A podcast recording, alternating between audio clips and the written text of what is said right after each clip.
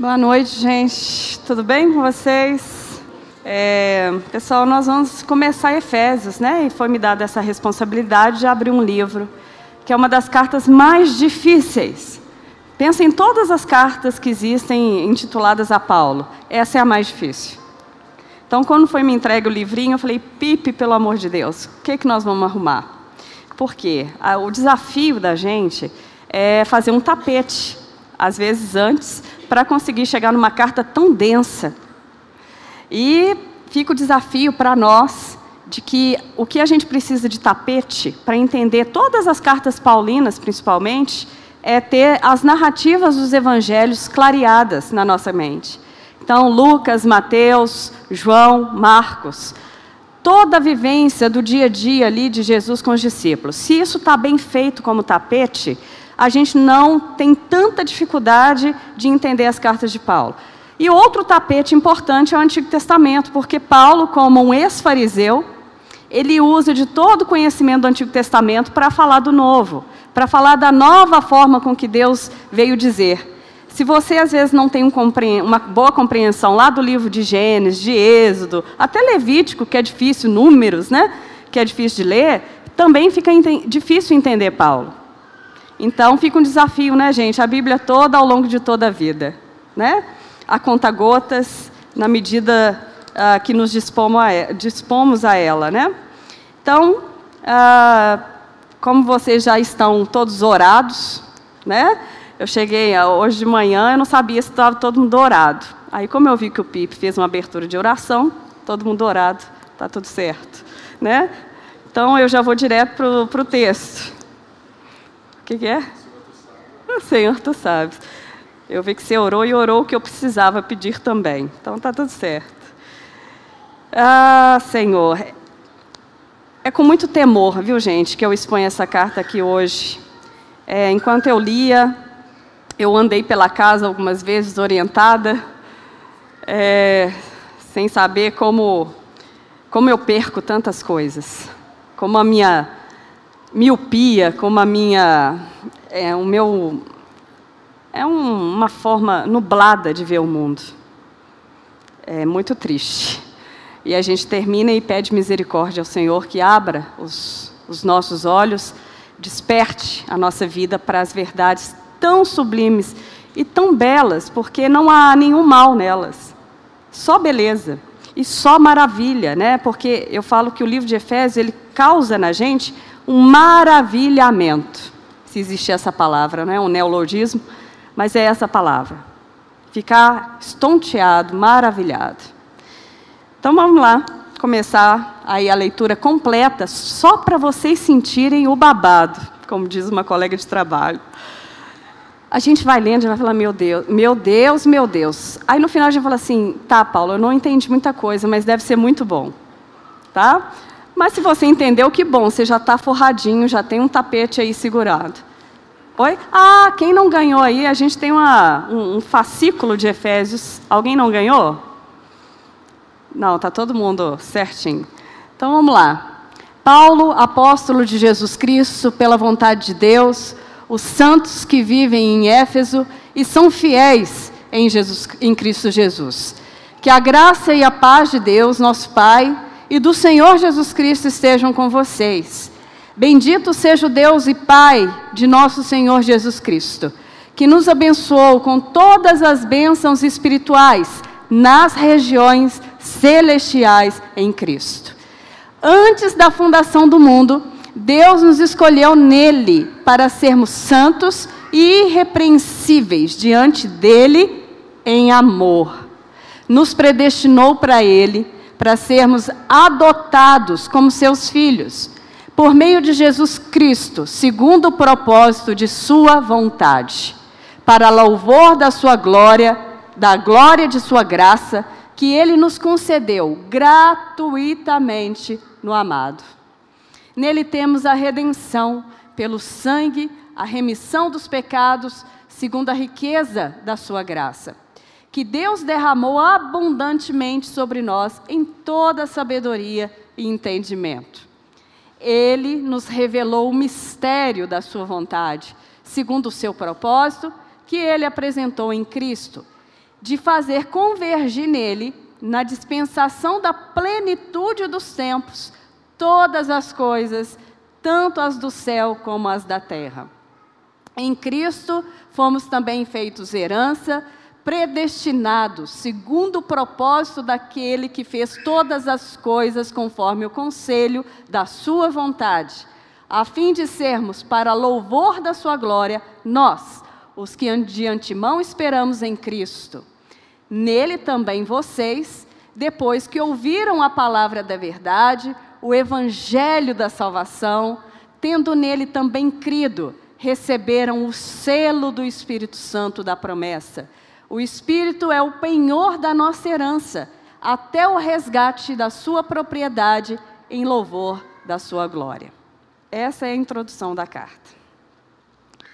É, eu quis fazer de manhã uma uma apreciação que eu faço, vou fazer quando chegar a minha parte lá no curso Alicerce que a gente tem. Eu vou falar sobre igreja, mas eu gosto de dar uma palhinha antes porque nem todo mundo vai participar. Quando a gente fala igreja, a palavra original dela é eclésia. Eclésia é, é assembleia. E na Grécia Antiga uh, se chamava uh, os cidadãos, cidadãos para votar dentro da, lá da, da discussão da polis, chamava e convocava para uma assembleia. Essa palavra já era usada, eclésia. Então é um chamamento, uma convocação para que as pessoas saiam das suas casas, se reúnam em prol de algo maior. E aí a gente começa a pensar até na origem da palavra e ela faz todo sentido. Igual quando você que mora em prédio, você recebe uma convocação do seu síndico, na segunda-feira, 20 horas, reunir lá na garagem. Não existe assembleia ah, do, do, do, do prédio se você não sair do seu apartamento e não descer. Se você não fizer o movimento de se deslocar para estar junto com, não existe assembleia. Tanto que existe dentro das possibilidades lá um chamamento primeiro, meia hora depois um outro chamamento, porque se não tiver quórum, não acontece a assembleia do seu condomínio, porque não se reuniram. Então, essa história de que existe igreja, eu sou igreja solitária, eu, eu sou igreja na minha casa, eu sou igreja sozinho, não existe. É inconcebível dentro das perspectivas do Novo Testamento. Igreja, assembleia, chamamento, pessoas convocadas em movimento para se encontrarem em prol de algo maior. Então, não dá para ser igreja só. Nunca houve essa possibilidade. A não ser missionários que estão em lugares inóspitos, em que eles vão desbravar aquele lugar, e em questão de tempo ali já tem uma igreja. Porque começa movimentos de conversões, de decisão por Cristo, e esse missionário, em questão de cinco anos, ele já pode partir, porque às vezes já tem ali pessoas nativas sendo igreja, reunidas em nome de Cristo. Assim acontecia na época de Paulo. E aqui é uma carta direcionada a uma comunidade de pessoas que saíram e se encontraram, a igreja de Éfeso. E essa carta é uma carta circular. Ela viajou várias outras comunidades menores, mas ela parou no principal aglutinamento de cristãos da igreja chamada Éfeso. Mas ela circulou entre outros lugares, porque era assim que acontecia. Eu falei de manhã que era quase um tráfico de, de escritos. Né? Como era um lugar muito perseguido, você não podia abertamente dizer: vamos ali reunir em nome de Cristo. Saiam das suas casas, vamos lá, culto às 10 horas da manhã, culto às 10 da no... às 8 da noite. Não tinha isso. Né? Não tinha Instagram convidando você, não tinha carro de som, não podia. Então as pessoas pegavam uma carta, faziam cópia dela, passava para o outro, encontrava com o outro, fazia o sinal para reconhecer se era cristão, passava e levava para trás, não deixava ninguém ver, para encontrar sua comunidade e ler a carta que o apóstolo enviava àquela região. É assim que esse pessoal nos primeiros séculos. Você fica imaginando a gente, crente gospel hoje, que tem acesso a todo tipo de informação, mas às vezes não tem a formação que precisa, mas a gente pega tudo. Você imagina cristãos do primeiro século recebendo um texto desse? Hoje um irmão me pediu uma referência de um livro, que eu vou até citar ele aqui hoje, e aí eu falei assim, olha, dá vergonha quando você lê o livro, porque aquilo ali os cristãos dos primeiros séculos davam conta de entender. Eu não sei o que aconteceu em dois mil anos, só sei que a gente ficou muito para trás deles em relação ao entendimento das coisas do Evangelho. E aí, essa carta, gente, está num contexto de uma, de uma comunidade que tinha uma deusa a grega, que tinha um templo próprio nessa região, que era a deusa Diana, é uma deusa romana. Só que ela foi tomada emprestado, porque praticamente toda a cultura religiosa romana inspirou na cultura grega. Então, ela é a deusa Artemis da Grécia. Só que, como Roma dominava a região, é a deusa Diana. É a mesma. Né? E aí, ah, existia, ah, existem estudos que na região existia um fascínio pelas coisas ocultas. Ah, do que a gente chamaria hoje de feitiçarias, né? mas uma sedução muito grande por tudo que era sobrenatural, oculto, que está além da realidade dada e real para além. E além disso, existia três estátuas de grandes imperadores romanos que também eram tidos como deuses. Então era uma cidade extremamente idólatra. Não só dos seus imperadores, porque seus imperadores eram deuses, como também uma deusa de mitologia. E a grandeza dessa carta tem um propósito de rebater possivelmente essa ambiência de sedução pela grandeza, pela ilusão, né, do poder que o, o oculto nos convida. Eu já lidei com muita gente seduzida pelo oculto, até no meio crente também. Parece que é uma forma de ter poder, de ver o que ninguém vê. E quando você diz que você vê o que ninguém vê, você ganha poder, porque você teve acesso a um conhecimento que ninguém tem. Isso é extremamente perigoso, né? porque pode trazer uma alienação de realidade de vida profunda. E é isso que Paulo vai falar, vai fazer para a gente aqui esse movimento.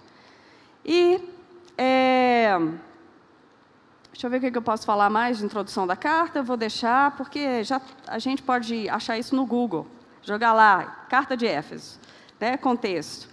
Paulo viveu dois anos na cidade de Éfeso, mas quando ele escreve essa carta, ele já tinha seis anos que não ia àquela comunidade e ele estava preso. Então ele escreve essa carta da prisão, porque recebeu alguma notícia. Nenhuma carta é de trás da orelha de uma noite para outra. Ela tem uma intenção de orientar, de dar suporte, de fortalecer, de revitalizar as pessoas que recebem. Então, gente, comunidade aqui para Paulo é o seguinte: é uma coisa muito estranha a igreja porque ela vive sobre uma palavra que eu uso muito, que é paradoxo. São duas partes que aparentemente se contradizem, mas quando elas se unem, elas se tornam uma verdade. Sozinha, nenhuma das partes é verdade total, somente juntas. Mas elas aparentemente são contraditórias. A igreja é feita de pessoas visíveis, terrenas, palpáveis, dentro de uma realidade existencial que o sol mede o tempo, 24 horas, você dorme, acorda, você é todo limitado dentro da existência terrena. Ao mesmo tempo, essa igreja só pode ser igreja porque existe nela uma pessoa invisível, celestial, mas que se instituiu presença entre os que são terrenos, limitados e são pessoas existe uma conjugação de realidades na igreja. Esse, essa pessoa terrena, essa pessoa invisível, celestial, é que faz igreja ser igreja. Nenhuma organização sobrevive diante da complexidade que uma igreja suporta. Você vai lidar com toda a diversidade possível, aglutinada, numa comunidade, porque essa pessoa invisível e celestial segura todas as possibilidades de relação, porque senão seria impossível. É na igreja que você vai ver um juiz sentando com uma auxiliar de serviços gerais, em qual igualdade de irmandade, sem diferença de profissão. É numa igreja que você vai ver um bolsonarista e um petista em plenas eleições brasileiras de 2022 sentando juntos porque entendeu que quem media a relação de salvação e de igualdade é Cristo, porque senão eles se matam em 2022. Essas diversidades, Jesus media e só a igreja sobrevive a isso. Nenhum clube social ou organização empresarial supera toda essa diversidade. Ou ela alinha dentro de perfis que ela espera para sobreviver, ou ela alinha em afinidades para ela dar conta, ou classe social, ou conta bancária, para pelo menos definir um perfil para que seja viável a sobrevivência daquele grupo. A igreja não. E só pode acontecer isso porque Jesus está presente, segurando e mediando todas as relações. Quando eu falo de um bolsonarista e de um petista sentado na mesma mesa, assim como Simão Zelota, que era esquerda, e um Judas Iscariotes, que era extrema-direita, porque ele estava cochambrado com os herodianos, que era da supra-corte de Roma, judeus coadunados com o Império Romano, eles sentaram juntos na mesma mesa o tempo todo. E Jesus mediava aquilo tudo. Mas cada um com a sua expectativa ideal. E Jesus foi trabalhando para que cada ideal que eles carregassem fossem ressignificados sobre a pessoa de Jesus. Porque Jesus é maior do que qualquer idealização. Isso é muito impossível, humanamente. Mas a igreja, se a pessoa celestial, invisível, que ela suporta, com a sua presença atuante, faz ela sobreviver, ao longo de toda a história. Então, o que que Jesus faz ao estar conosco? Ele naturaliza a sua presença celestial no meio de um monte de gente terrena, limitada e real. Essa conjugação da presença de Cristo conosco é unir céu e terra. Porque tem coisas que só o céu, só o que vem do céu, só o que vem da parte de Deus pode fazer. Humanamente é impossível. E essa junção entre Deus presente é que torna todas as coisas possíveis e naturais diante dele.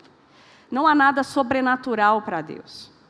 Tudo é natural, da onde e de onde ele vê. Para a gente que é míope, que é visão restrita, a gente divide o mundo entre sobrenatural e natural. Paulo vai usar essa carta para dizer: não há nada sobrenatural ou natural dividindo a nossa existência. Tudo é natural porque Deus está fazendo presença no mundo e onde ele chega, tudo se torna natural para ele.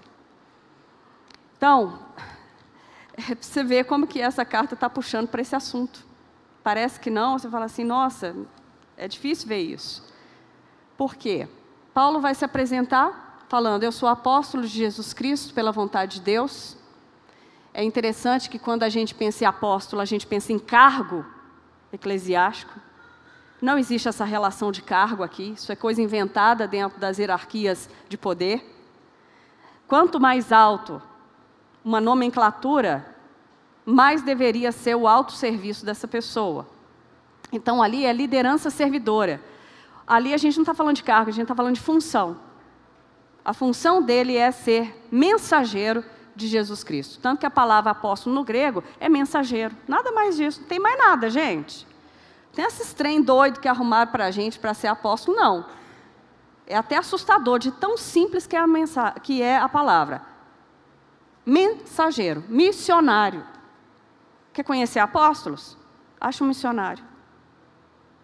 Quem está a serviço da mensagem de Cristo. Não é cargo para poder é função para serviço. Tá? É assim que sempre ele se apresentou. Eu, Paulo. Paulo, servo, missionário de Jesus Cristo pela vontade de Deus. Vocês vão ver que toda a carta é como se fosse uma colcha sendo costurada e no final se dá um ponto com um nó com a vontade de Deus. Toda a carta, em todos os parágrafos dela, vai estar lá. Segundo a vontade de Deus, segundo a riqueza da vontade de Deus, segundo a vontade. Vocês vão ver isso repetindo várias vezes porque é como se fosse, ó, eu estou definindo quem tem uma vontade. E outra coisa que vocês vão ver sempre: em Jesus Cristo, nele, Fora dele não tem jeito. É nele, sempre nele. Com ele. No amado. Tanto que ficou tão repetido nele, em Jesus Cristo, que ele pôs no amado em um parágrafo ali. Vocês vão ver isso repetindo. Porque isso é um, um nó que se dá para amarrar todo o pensamento que ele está desenvolvendo. E ele vai dizer aos santos que vivem em Éfeso e são fiéis em Jesus Cristo. Gente, gente santa não é gente que erra. Essa é uma concepção de senso comum sem uma boa dose de evangelho. A gente fala assim, olha lá o santarrão, é porque ele sempre é orgulhoso, acha que é o bonzão, a última bolacha do pacote, a gente fala, ah, o santão. A gente usa isso como senso comum e como deboche, ou como rótulo. Mas para o Evangelho, ser santo é alguém que tem dedicação exclusiva. Não é dedicação exclusiva para a igreja. Morar na igreja, trabalhar na igreja, isso não é santidade. Santo é uma pessoa em que Deus pode, o tempo todo, vê-la disponível diante dele. Tudo está disponível para Deus. Tudo. A família, a vida, o trabalho, os sonhos, os projetos, todo o seu ser está disponível para Deus transitar, para Deus passar. Não há nada escuro. Tudo é luz, tudo está iluminado, tudo está com luz acesa. Cada quartinho dos escombros da sua alma está com a porta aberta. Pode estar tá lá um escombro danado, todo destruído, mas está com a luz acesa. Pode entrar, pode vasculhar, pode mexer. Isso é santidade. Santidade não é aquele que não erra. Santidade é aquele que se permite mostrar. Está tudo aberto, está tudo disponível. Tudo é dia. Deus, não tenho nada para esconder. E Deus transita o ser, sondando mais profundo das intenções e motivações do seu coração em cada coisa que você diz e faz nesse mundo. Isso é santidade. Aqueles que se deixam transpassar por Deus e que nada é escuro em suas vidas, está dia claro. É isso que Paulo está dizendo. E aos fiéis, fidelidade, gente, é uma relação de confiança, né? Esse que pode perpassar a minha vida e achar os meus quartos mais escuros da alma, que pode entrar à vontade, que a minha vida está à disposição, eu tenho dedicação exclusiva e disponibilidade para que ele acesse, eu tenho uma relação de confiança, porque ele pode entrar em qualquer lugar. É igual o quarto, quando Jesus fala, quando você tiver que orar ao Pai, entra no seu quarto, fecha a porta. A gente sempre pensa que aquele quarto é o quarto onde a gente dorme. Aquele quarto, aquele tipo de quarto usado na linguagem, é o quarto da dispensa. Quando você leva uma pessoa na sua casa que você nunca viu, a primeira vez, você leva ela pela dispensa? Geralmente lá está tudo, né, gente? Como uma pessoa bem organizada, está tudo etiquetado em caixas box. Mas uma pessoa que não, né? Está tudo lá. Tudo que os quartos não mostram e a sala não mostra, está lá. Lá é o lugar que você pode chamar o pai e fechar a porta. Porque só amigos entram. Só gente íntima entra. Se você um dia entrar pela porta dos fundos e de, dedicar com a dispensa, é um bom sinal de amizade. Agora a Michelle vai querer entrar sempre pela porta lá, né? O Pipe, quando eu chamo ele lá para visitar lá em casa. Pois é, o sofá lá de casa está arrebentado, não tem onde sentar. eu falei isso para a Michelle outro dia, né? Eu vou consertar o sofá, mas eu vou deixar porque. Estou brincando, gente. Mas é isso, o amigo você permite ele transitar em todos. Você pode ir na dispensa quando for lá em casa. Transitar em todos os cômodos, porque não há o que esconder. A fidelidade é a confiança de que quem entra sabe lidar com o que vê. Então, é Paulo está dizendo tudo isso na saudação. Tá? Porque a gente fala fiel, santo, a gente tem um monte de estereótipo em torno dessas palavras. Né? Os significados delas, quando são debulhados, né? Aí ele fala: vocês, esses, graça e paz. Graça. A gente fala assim, nossa, a graça de Deus, né? É, eu tive um pastor que falou que a graça virou quase a quarta pessoa da Trindade. Você conhece a graça? Aí eu falei assim: não, eu conheço a glória. Ah, falar, é a quinta pessoa da Trindade, porque a gente às vezes personaliza a graça e a glória, né?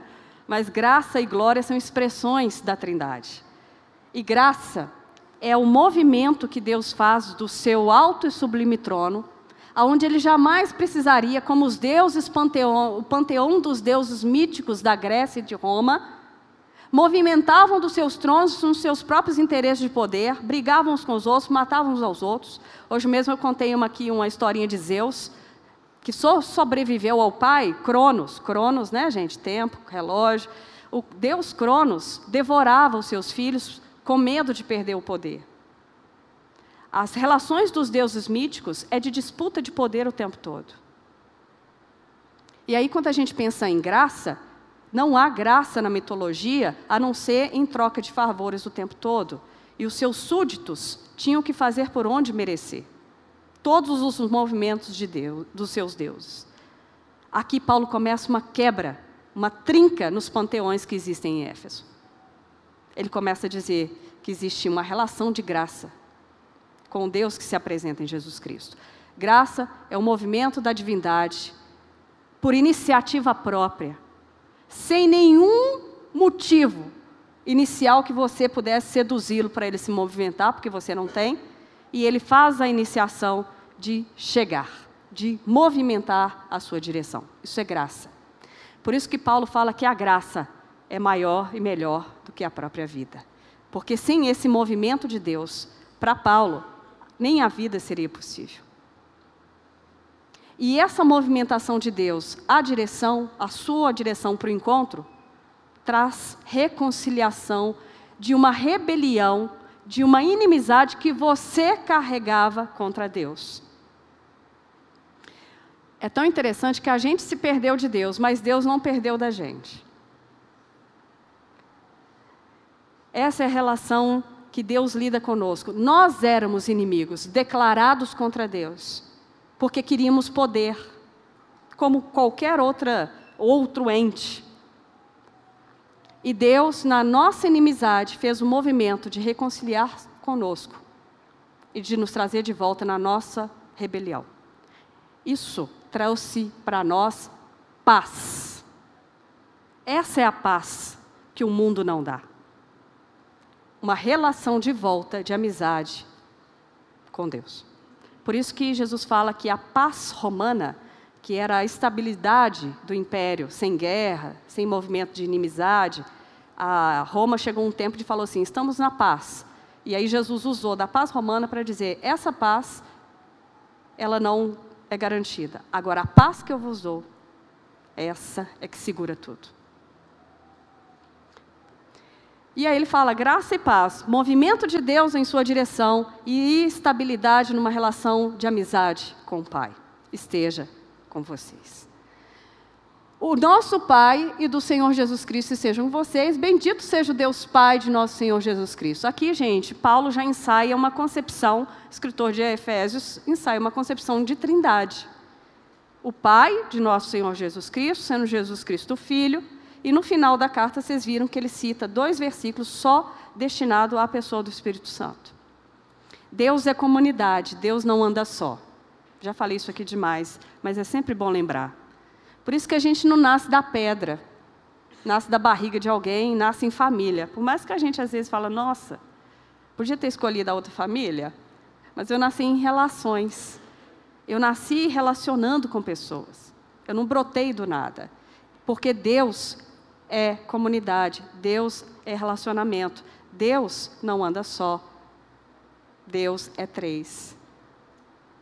Por isso que ser comunidade de Cristo, essa coisa esquisita que tem que juntar e andar junto, você fala assim, melhor andar sozinho, ainda mais na era do individualismo, né, gente? Que é o século 21. Agora, depois da pandemia ainda, com tudo online, ficou mais fácil viver só. E a Trindade vai fazer um movimento para que o ser humano não viva só. Então, bendito seja o Deus Pai de nosso Senhor Jesus Cristo, que nos abençoou com todas as bênçãos espirituais nas regiões celestiais em Cristo.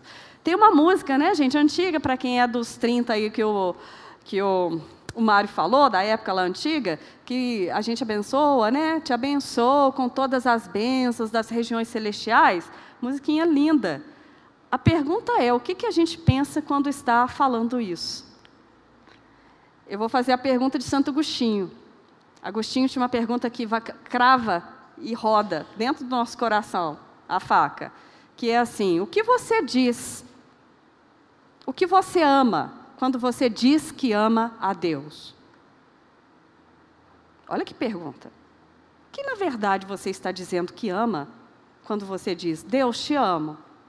Que projeções você construiu para ele para que você o amasse? É uma pergunta que você fala, poxa, eu vou demorar um tempo para pensar. É igual meu filho. Essa semana eu comprei um sushi para ele, que ele gosta. E na hora que eu falei, filho, comprei um sushi, ele, mãe, eu te amo. Do nada. Ele não é muito de expressar, ele expressa, mas não assim tão estonteante. Eu falei, filho, a, a, as mães neuróticas como eu, né? Filho, você ama o sushi ou ama mãe? Mãe neurótica precisa de terapia. E aí ele falou assim: Mãe, eu te amo sempre. Aí ele deu uma resposta que eu acredito, né? Mas eu estou muito feliz pelo sushi. E eu falei, gente, igualzinho eu com a eu e Deus na minha relação com Ele, quando Ele me dá algumas, me permite algumas coisas, eu fico muito mais feliz com Ele. Tem dias, né? E eu digo, e eu canto aqui, tu és bom com pulando. Tem dia que é mais na fé, na esperança, do que na realidade. Né? Então, as bênçãos, que bênçãos são essas, gente? O que, que é que a gente está pensando e chama de bênção? A gente vai ver o quanto que a gente é pobre na nossa percepção de bênção. Antes da fundação do mundo, Deus nos escolheu nele, ao nele aí, amarrando para sermos santos e irrepreensíveis diante dele, vírgula, graças a Deus pelas vírgulas, em amor. Uma bênção espiritual para você. Antes de qualquer coisa existir no universo, na galáxia, no espaço sideral, Deus nos escolheu, pensou na criação e na humanidade, em cada ser humano que nascia, na sua complexidade para que a gente fosse inteiro, disponível na relação com Ele. Não como os deuses do panteão mítico, que fizeram, ah, alguns, algumas mitologias vão dizer, que os homens foram criados os, pelos deuses para serem escravos, para trabalhar para eles enquanto eles estavam de vida boa no, lá na, na cidade deles. Então, vamos criar um bando de ser humano, que aí eles trabalham para a gente, e a gente fica numa boa, não precisa se preocupar com nada, e eles fazem o serviço deles. O Evangelho, lá desde Gênesis, já vem revertendo essa imagem, dizendo: não, o Deus revelado em Jesus Cristo não criou seres humanos para serem escravos e trabalhadores para Ele. Criou para ser filhos e amigos, numa relação profunda e íntima com a sua criação. Isso quebra uma das grandes mitologias sumérias dos deuses que criaram os homens para serem escravos. Tudo, gente, tem um rebatimento dentro das concepções existentes na época deles. E aí, somos santos, disponíveis e irrepreensíveis. Irrepreensível é uma palavra assim que você fala assim, não, ela é perigosa, porque no meio religioso, se ela é tomada com um sentido ruim, você acha assim, não, ninguém pode me repreender, porque eu sou, segundo a carta de Efésios, irrepreensível. E aí ninguém mais pode me ensinar. Não, eu tenho 40 anos de ministério. Eu tenho 50 anos de igreja. Eu não preciso mais ser ensinado. Eu me tornei um crente irrepreensível. No estado de arrogância e de orgulho profundo na irrepreensibilidade. Não é isso que é ser irrepreensível. Ninguém se torna irrepreensível sem primeiro antes ser ensinado, repreendido. Se você não for ensinado e repreendido e conduzido, você não se torna irrepreensível. Então, aquilo ali é uma esperança final de que Deus nos planejou para que a gente chegasse a um ponto de tanto ser ensinável, tocado, repreendido, corrigido, guiado, que a gente vai chegar no ponto em que é isso, chegou o ponto final. É esse ser humano que eu criei para ser. Se a gente pegar isso aqui ao pé da letra e falar assim, não, eu sou santo, né? aí a gente começa a juntar as palavras e fazer aquele estereótipo do crente que nada mais precisa aprender. Nicodemos é um caso clássico, né, gente, de um homem que já tinha mais dos seus 40 anos de aprendizado na lei e foi convidado numa conversa tão natural e original com Jesus a recomeçar do zero. Não é que ele não usufruir do conhecimento, mas o conhecimento precisava ser totalmente ressignificado. Hoje eu lido às vezes com pessoas que não querem, porque já tem não sei quanto tempo, elas não estão mais disponíveis, porque acham que chegaram ao topo do conhecimento e da experiência cristã. É uma perda enorme. Que perda! Porque a gente, diante de Deus, é um eterno aprendiz, como diz Gonzaguinho. Isso é ser irrepreensível, é estar disposto a ser ensinado, corrigido, até que a gente seja achado por Ele no estado que Ele nos criou para ser. Falta muito, então. Então, por enquanto, a gente vai ser repreensível até que a gente se encontre ali. Nos predestinou para Ele. A gente tem umas coceiras com essa palavra, predestinou, né? Ai, predestinado, principalmente que já estudou doutrinas, né? Fica assim, ai meu Deus, o que, que é isso? É, já está tudo definido, tananã. Não, gente, a palavra predestinou, ela tem um tom de plano, plano eterno é mistério de Deus, como ele pensou isso antes. Está além, nosso cérebro é muito de amendoim perante a grandeza de tudo. O que Paulo está dizendo é, gente, ele pensou em tudo antes de você virar gente. Então, segura essa. Né? Porque você já é pensado antes do seu pai e da sua mãe pensar que você poderia surgir por aí. Para sermos adotados como seus filhos, então Deus não queria escravos. Deus não queria nem servos, nunca quis. Ele quis amigos, ele quis filhos. Eu acho que filho é mais profundo ainda do que amigo. Porque é uma relação de cuidado e de sobrevivência, de responsabilidade para a vida permanecer muito mais profundo do que do amigo. E aí, a vontade de Deus, a bênção espiritual que está dada a você é se tornar filho de Deus numa relação profunda e íntima com o Criador. Por meio de Jesus Cristo, de novo, por meio, nele, só em Jesus Cristo, gente. Segundo o propósito de quem? Da vontade, do quê? A vontade dele, não é a sua, nem das suas elucubrações, devaneios, ilusões. Deus tem uma vontade e ele expõe a sua vontade, né? Jesus Cristo, segundo o propósito de sua vontade, para louvor da glória de sua graça. Na hora que a gente lê isso aí, você fala assim: nossa, que nó é esse? A gente já sabe o que é graça. Graça é movimento de iniciativa de Deus de vir. E o que é a glória? É quando ele chega, porque ele fez o movimento, ele desvenda, ele tira o que cobre o seu conhecimento, o conhecimento de si, e se mostra vimos a sua glória. O unigênito de Deus, quem que era? Cristo. Para louvor da glória, ou seja, da manifestação que ele faz e fala: prazer, cheguei. Eu sou. E aí, como Deus se apresenta para você? O que ele apresenta tem que estar contido na pessoa de Jesus Cristo. Por isso que eu falei qual que é a base para entender essa carta? As narrativas dos evangelhos. Porque lá está a vida, obra de Jesus. Ele é a manifestação da imagem de quem Deus é.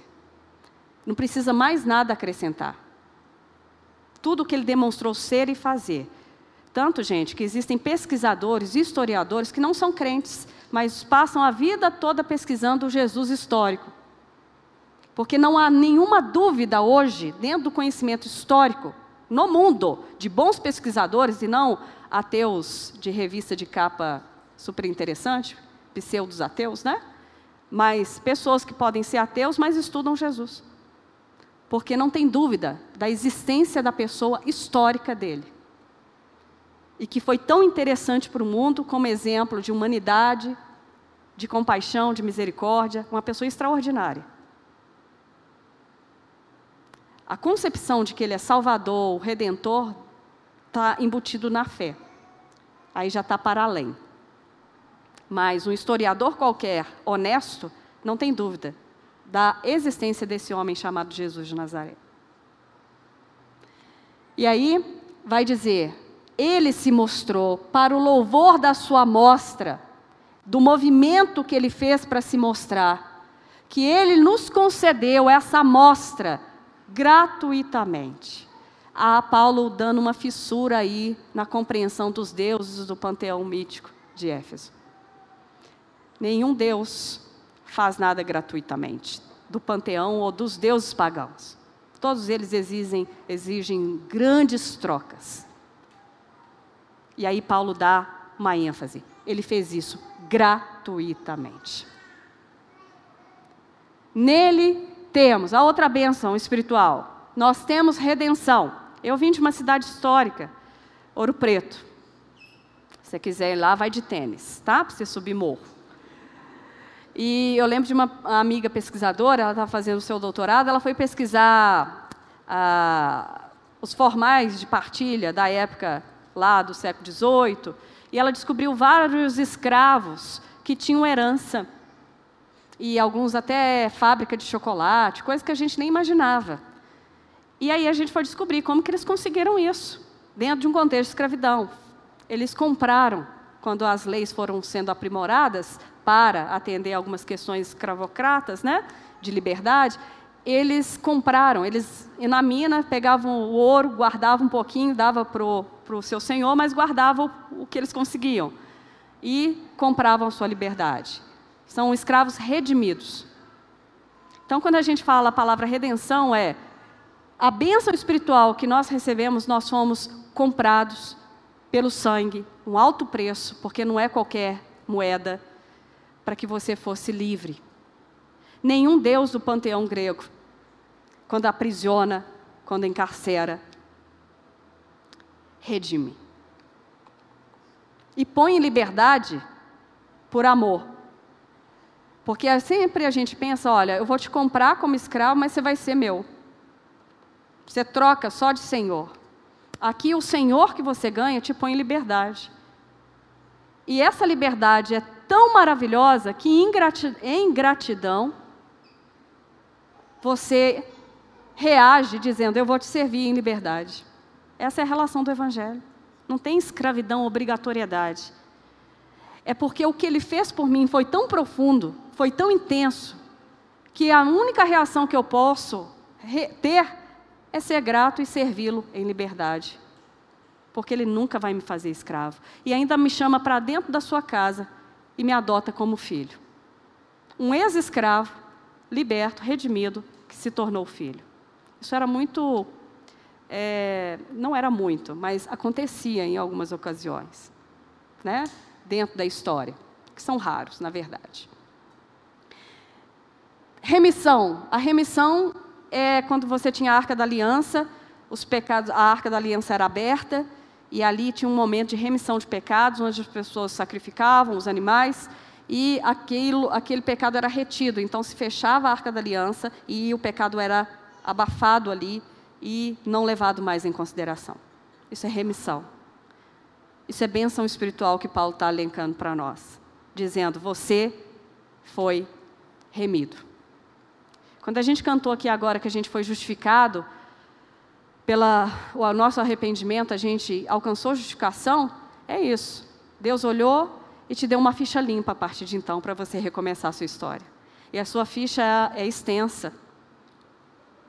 Tal Código Penal brasileiro, que eu já brinquei muito aqui com vocês dizendo, né? Porque eu fiquei tão assustada quando eu tive acesso ao Código Penal, e como eu sou teóloga antes de qualquer acesso a outras ciências, né, depois eu fui estudar mais, eu falei, gente, se está aqui é porque eu sou capaz de cometer isso tudo. Não é o meu, meu vizinho maluco que vai cometer, é só eu. E a lei está aqui dizendo, não faça, não faça, porque senão. E aí você tem uma tendência no seu ser de ser perverso, de fazer o mal. Isso está na sua ficha. E Deus pega a sua ficha e fala: Eu te dou a minha, você vai ficar com a minha, mas sobre o meu cuidado, sobre a minha supervisão, sobre o meu guiar, e eu pego a sua. E a sua está aqui, guardada, escondida, está em esquecimento. Começa uma nova rota a partir da minha ficha que eu te dou. De quem que é a ficha? De Jesus Cristo. Que a ficha dele é limpa.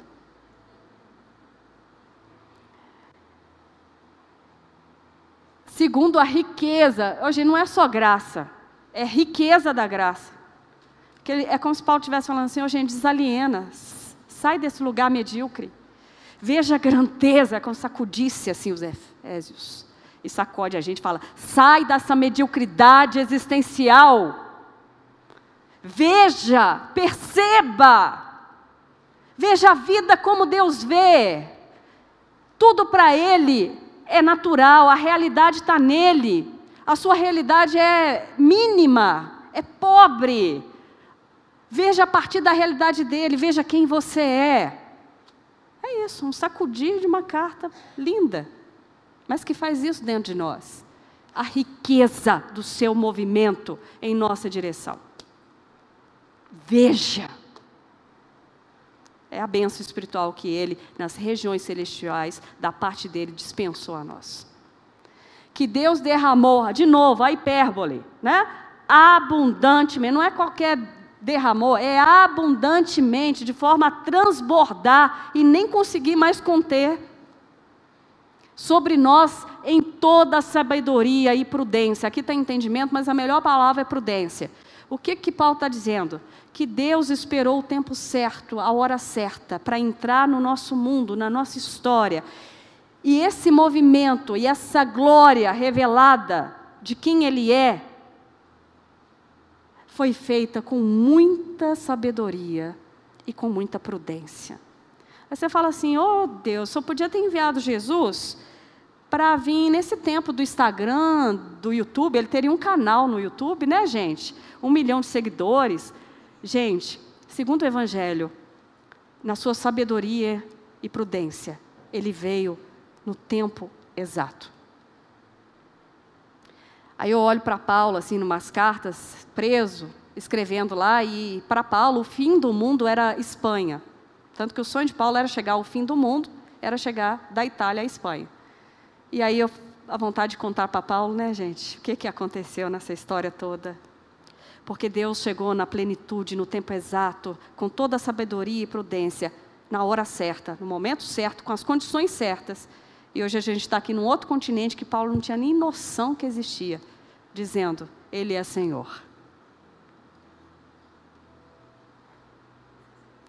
Quando a gente chega lá e fala assim, Paulo, quero te apresentar uma galera, eu não, né? Alguém vai falar, né? O próprio Jesus vai falar, quero te apresentar uma galera lá do continente sul-americano. Ele nos revelou o mistério da sua vontade, segundo o seu propósito, que ele apresentou em Cristo de fazer convergir nele, na dispensação da plenitude de tempo. E isso, é isso que eu estava falando, no tempo exato, na hora exata, da forma certa, todas as coisas, tanto o céu como a terra. Com a chegada de Deus no mundo, ele unificou céu e terra diante dele. Por isso que para a gente fala assim, ah, lá é espiritual, lá é, é natural, lá é secular. Né? Que a gente fala assim, ah, isso é secular, isso é espiritual. Para um cristão que entende que Deus totalizou tudo, nada é mais espiritual do que estar em casa com os filhos quando está na igreja. Tirar férias, trabalhar, tudo perpassa a realidade de um Deus que não ficou toda a realidade. Essa coisa de dicotomizar, ah, cuidado. Igual o Pipe contou aqui, né? Teve um pessoal tocando umas músicas poéticas, com letras bonitas, e que falam do amor, mas não, é música secular como se nada fosse. A criatividade, a beleza, a poesia, a inspiração fosse do diabo. O diabo é o maior usurpador, é o maior uh, oportunista, onde ele diz que as coisas são dele. Mas aqui Paulo está dizendo: não, Deus já tem tudo unificado, não é nada mais de nada do diabo toda a beleza que existe no mundo, toda a bondade que existe no mundo, mesmo sendo crente, menos sendo não sei, Deus é sinal da presença de Deus no mundo. Se a gente vê beleza no mundo em algum lugar que não seja a sua igreja, que seja lá fora, na fila de algum lugar, você pode achar o reino de Deus atuando sem ser a igreja. Porque Deus está presente para além dos muros e portas da igreja. Porque se ele não tiver também, a gente fica aqui aglutinado e a gente se resolve aqui, mas o mundo que se vá. Deus está atuando no mundo com toda a beleza, onde houver beleza, onde houver senso de justiça, de verdade, Deus perpassa. Aí você fala assim: ah, Deus está em todos os lugares. Não, gente, não é isso. É porque tudo que eu hoje, qualquer religião fala, ah, porque isso é da, da idade tal, isso é tal. Gente, Deus retoma para si e fala, aqui em festa dizendo, não, gente, tudo é meu. É o que Paulo está falando, tudo é dele, gente, não é, de, não é de Diana, não são dos imperadores, é dele. Se você achava que era dela, não é dela, é dele. Ele convergiu em Jesus Cristo todas as coisas, tanto no céu quanto na terra. Não há, como diz Abraham Kuyper, né? Não existe um centímetro na face da terra que Deus não diga: Isso é meu. Em Cristo fomos também feitos herança. Olha a benção, outra benção espiritual. Você é um presente de herança do pai para o filho. Eu me senti um embrulho agora, né? com laço. Você é uma relação de presente, de herança que o Pai Criador dá para Jesus Cristo. Tanto que em Apocalipse, a cena é de Jesus estabelecendo o seu governo, e todos os povos e nações, como eu já disse aqui, estão diante dele, reconhecendo o seu governo, porque tudo foi dado a ele. Tudo é herança dele para ele. O pai deu para o filho. Um bando de gente mal criada, respondona, nervosa, rebelde, não merecedora. Você fala, que presente é esse, cavalo de Troia? Que isso, né? Ele não pensa assim, eu pensaria. Eu não, sai fora, né? Povo chato. É igual a história de Moisés lá ah, em Números, em Êxodo. Tem uma família lá, a família de Corá é tão, tão difícil, é tão orgulhoso, é tão tudo a família lá, que a terra, dá um trimelique na terra lá, uma, um, a placa tectônica abre e engole a família inteira. Aí você fala, nossa. Aí você leva um susto assim nas narrativas. Aí quando você vê Moisés, no final da história, batendo na rocha em vez de tocar, você fala, estou entendendo Moisés. Eu já tinha batido a vara em mim mesmo. Porque aquele povo, gente, andar aquilo tudo com aquele povo marrento, reclamão, que quer voltar às prisões do Egito porque está com saudade da cebola. Porque não reconhece as bênçãos celestiais e espirituais que estão diante daquele povo. Gente, sou eu e você. Não pensa que é eles não, porque é a gente. Em Cristo fomos feito herança, presente e perpassado do Pai para o Filho, predestinado segundo o propósito daquele que fez todas as coisas e faz conforme a sua vontade, a amarração de novo, para você não achar que é você que decide os trem, a fim de sermos para louvor, aí entra a sua participação, a sua reação, é ser um louvor vivo de quem viu, de quem percebeu Deus. E a vida de quem é tocada por esse Deus que se desvenda diante de você, gera gratidão, gera louvor. Mesmo que a gente não tenha muita coisa nessa vida, gente. Eu vi um filme de Jeremias que eu fiquei triste com a fala dele. Eu vou trabalhar os profetas aqui em breve, tá? Lá no segundo semestre. Caiu uma chamada. E o Jeremias diz assim: Olha, nessa vida a gente não vai ter tudo que quer. Não, eu fiquei triste com essa fase. Que a gente é treinado para almejar tudo isso, né? Mas quando a gente pensa no que é, o que é a vida, no que ela significa no olhar de Deus, mesmo que a gente não alcance tudo, mas se Deus está presente, se a vida está ali sendo sustentada de alguma forma, a gente está, de certa forma, sendo convocado a dizer: Deus, muito obrigado, porque a vida é possível. Eu não sei como, né? A gente tem uma. Um, eu estou indo embora, tá, gente? O horário ali. A gente tem o Lázaro, né, lá, que passou a vida toda raspando as feridas. Tem lá a parábola do rico do Lázaro. Os, os cachorros iam lá, lambia ele, E aí ah, Jesus falou assim aqui, ele foi salvo. E o outro cara lá produzindo, trabalhando, empreendendo, fazendo planejamentos, prosperando, tendo tudo que a vida pode dar. Não conseguiu. Aí você fala, ai que parábola esquisita. Porque mexe com a lógica. Porque o que Deus vê como vida não é geralmente o que a gente coloca como qualidade de vida. É outras questões. Por mais que a gente não está impedido de buscar acrescentar as outras coisas. Né? Mas são acréscimos. E aí, a fim de sermos para o louvor da sua glória, nós os que de antemão esperamos em Cristo, que no caso seriam os judeus, e aí Paulo fala: vocês, pode passar, vocês, depois que ouviram a palavra da verdade, a boa nova da salvação, tendo nele crido, confiado, receberam o selo do Espírito Santo da promessa. Gente, essa imagem é, a gente não escreve tanto carta mais, e muito menos com selo, né? Até o século XIX aí, a Ana Vitória, que é a parte daí que estuda essas coisas, né? Depois pode me atualizar, tá, Ana? Mas assim, o selo, naquela época de Paulo, era feito com ou a cera ou com couro, segundo alguns estudiosos, e não tinha como ser rompido. Se fosse violado, o mensageiro era morto. E aí, Paulo está dizendo que foi dado uma benção espiritual para a gente, que é a presença da própria pessoa da Trindade conosco, que vai nos selar como carta. Você é uma carta que tem um conteúdo que está sendo trabalhado e escrito.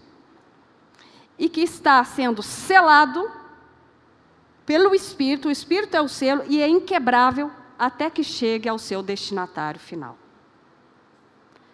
O que que Paulo está dizendo? Você vai ser preservado cuidado, mantido pela graça revelada, por tudo isso que foi feito, até a entrega final de quem é propriedade, de quem você é propriedade. Voltar à casa do Pai, entregue, intacto, protegido. Promessa. Ele vai bancar. Essa é a promessa. Quando a gente fala assim, ah, eu quero suas promessas, tem umas músicas que falam isso, eu fico pensando, ai meu Deus, o que, que o povo está pensando? Tem problema pensar em coisas materiais, não. A gente trabalha, luta, vive, precisa. Mas o ruim é a gente mediocrizar, reduzir o que são as promessas. Outra coisa, o Espírito é penhor da nossa herança, até o resgate da propriedade em louvor da sua glória. Gente, eu nunca tive uma joia de família.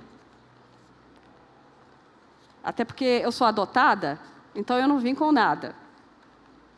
Mas tem gente que tem herança da tatara, tatara, tataravó, né? O anel. E às vezes passou uma dificuldade num certo momento, vai lá na Caixa Econômica, leva o anel da tatara, tataravó, que custa uma fortuna, que tem uma esmeralda lá, legítima, ele vai e põe e troca por um dinheiro que vale e guarda.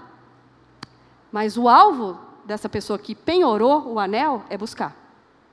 Porque aquilo é tão valioso para ela, tem tanto significado, que ela vai fazer de tudo ao longo da vida para um dia conseguir trazer de volta o anel.